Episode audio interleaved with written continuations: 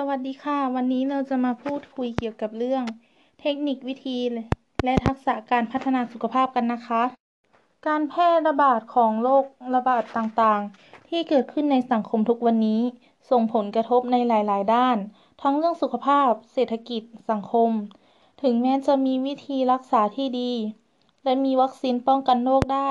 แต่สิ่งสำคัญที่สุดที่จะทำให้สุขภาพดีอย่างยั่งยืนคือการพัฒนาสุขภาพของตนเองสุขภาพของคนในครอบครัวและสุขภาพในสังคมโดยมีการวางแผนแนวคิดที่ถูกต้องความหมายของการพัฒนาสุขภาพการพัฒนาสุขภาพหมายถึงการปรับปรุงเปลี่ยนแปลงสุขภาพของร่างกายให้เจริญหรือดีขึ้นโดยมีการวางแผนกำหนดทิศทางในการพัฒนาอย่างชัดเจนเทคนิควิธีการพัฒนาสุขภาพการพัฒนาสุขภาพมีเทคนิควิธีการปฏิบัติดังนี้ 1. การพัฒนาสุขภาพทางด้านร่างกายปัจจัยพื้นฐานในการดำรงชีวิตของคนเราได้แก่การรับประทานอาหารการพักผ่อนนอนหลับให้เพียงพอการขับถ่ายเป็นเวลาและการออกกำลังกายการพัฒนาสุขภาพด้านร่างกายมีดังนี้ 1.1 ออกกำลังกายปัจจุบันมีสิ่งอำนวยความสะดวกในชีวิตประจำวันมากมายเช่นของใช้ในครัวเรือนในที่ทำงานรวมทั้งการเดินทางที่สะดวกสบายจึงทำให้ละเลยการออกกำลังกายจนเป็นเหตุทำให้สุขภาพเสื่อมลงการพัฒนาสุขภาพทางด้านร่างกายด้วยหลักการออกกำลังกาย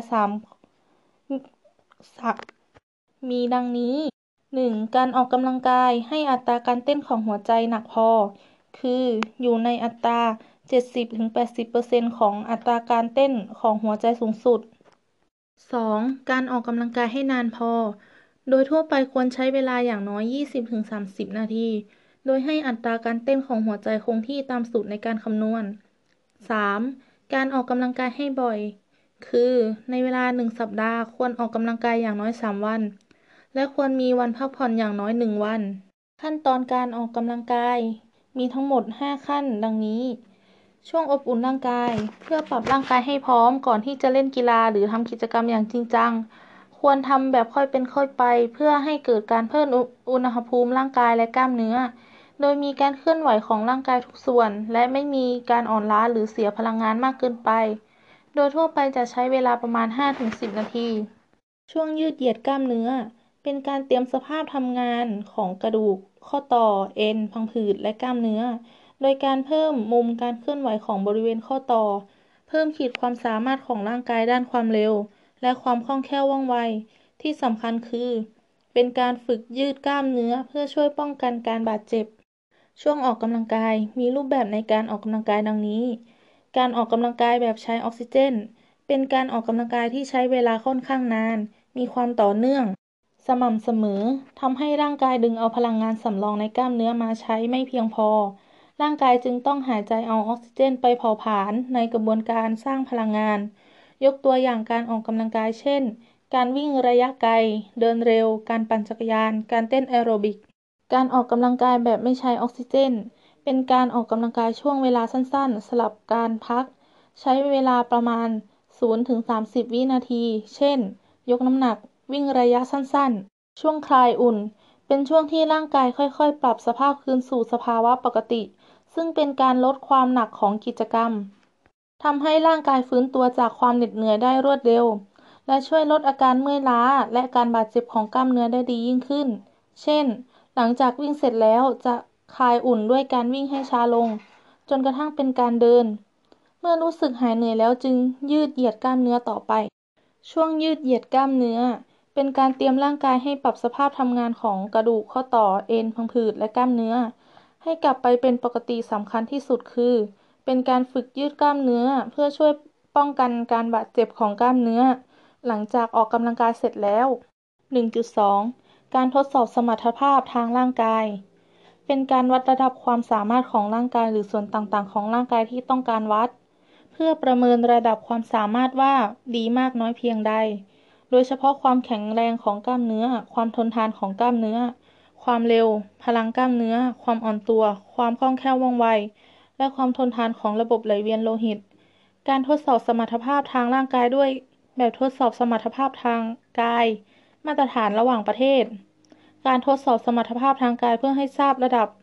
ความสามารถของตนเอง หรือผู้ที่ถูกทดสอบว่าระดับสมรรถภาพทางกายที่ทดสอบนั้นอยู่ในระดับดีมากน้อยเพียงใดเมื่อเทียบเกณฑ์มาตรฐานเพื่อให้ทราบถึงการพัฒนาของสมรรถภาพทางกายและสามารถนำไปปรับใช้ในโปรแกรมการฝึกหรือการออกกำลังกายได้และระดับสมรรถภาพทางกายที่ได้จากการทดสอบจะเป็นตัวกำหนดหรือข้อพิจารณาในการเลือกกิจกรรมการออกกำลังกายเพื่อสุขภาพซึ่งการทดสอบสมรรถภาพทางกายยังเป็นตัวชี้วัดอีกด้านในการคัดเลือกนักกีฬาของผู้สอนได้ดีอีกด้วยองค์ประกอบของสมรรถภาพทางกาย 1. ความแข็งแรงของกล้ามเนื้อหมายถึงความสามารถสูงสุดที่เกิดจากการหดตัวครั้งหนึ่งของกล้ามเนื้อเพื่อเคลื่อนน้ำหนักหรือต้านน้ำหนักเพียงครั้งเดียวโดยไม่จำกัดเวลาเช่นการดึงข้อแรงบีบมือ 2. ความอดทนของกล้ามเนื้อหมายถึงความสามารถของกล้ามเนื้อที่สามารถทำงานซึ่งมีความหนักพอประมาณได้ติดต่อกันเป็นเวลานานโดยไม่เสื่อมประสิทธิภาพเช่นการลุกนั่ง30 วิ 3. ความอ่อนตัวหมายถึงความสามารถในการเคลื่อนไหวให้ได้มุมของการเคลื่อนไหวอย่างเต็มที่ของข้อต่อแต่ละข้อต่อวัดได้เป็นองศาซึ่งเป็นความสามารถในการยืดของกล้ามเนื้อเอ็นและกล้ามเนื้อโดยโครงสร้างทางสรีรวิทยาของข้อต่อช่วยให้สามารถกำหนดองศาของระดับการยืดหยุ่นได้ 4. ความอดทนของระบบไหลเวียนโลหิตและการหายใจหมายถึงประสิทธิภาพสูงสุดในการทำงานของระบบไหลเวียนโลหิตและระบบหายใจที่สามารถทำให้ร่างกายปฏิบัติงานขนาดกลางติดต่อกันเป็นเวลานานเช่นการปั่นจักรยานอยู่กับที่30นาทีการวิ่ง12นาที 5. ปริมาณไขมันในร่างกายคนที่จะมีสมรรถภาพทางร่างกายดีองค์ประกอบอย่างหนึ่งคือการมีไขมันที่พอเหมาะปริมาณไขมันในร่างกายจะคิดเป็นเปอร์เซ็นต์ต่อน้ำหนักตัวปริมาณที่พอเหมาะของร่างกายเพศหญิงไม่เกิน 23% เพศชายไม่เกิน 16% สำหรับนักกีฬาหญิงไม่ควรเกิน 15% นักกีฬาชายไม่ควรเกิน 10% 1.3 การรับประทานอาหารต้องรับประทานอาหารให้ครบ5 หมู่และเหมาะสมกับวัยด้วยความต้องการสารอาหารของแต่ละบุคคลแตกต่างกันโดยเฉพาะวัยที่กำลังเจริญเติบโตจึงมีการพัฒนาทางร่างกายควรรับประทานอาหารให้เพียงพอสารอาหารที่จำเป็นต่อการพัฒนาสุขภาพได้แก่ 1. โปรตีนเป็นสารอาหารที่ช่วยในการเสริมสร้างกล้ามเนื้อและการเจริญเติบโตจากการรับประทานเนื้อสัตว์นมไข่ถั่วเต้าหู้และอื่นๆ 2. คาร์โบไฮเดรตเป็นแหล่งพลังงานของร่างกายที่จะต้องได้รับอย่างเพียงพอโดยควรรับประทานในปริมาณน้อยแต่บ่อยๆเพื่อให้ร่างกายดึงพลังงานไปใช้ได้อย่างเพียงพอได้จากข้าวแป้งเผือกมันผลไม้ผักและอื่นๆ 3. วิตามินและเกลือแร่เป็นสารอาหารที่ร่างกายต้องการในปริมาณน้อยแต่ไม่สามารถขาดได้ถ้าขาดจะทำให้ระบบร่างกายผิดปกติหรือเกิดโรคต่างๆได้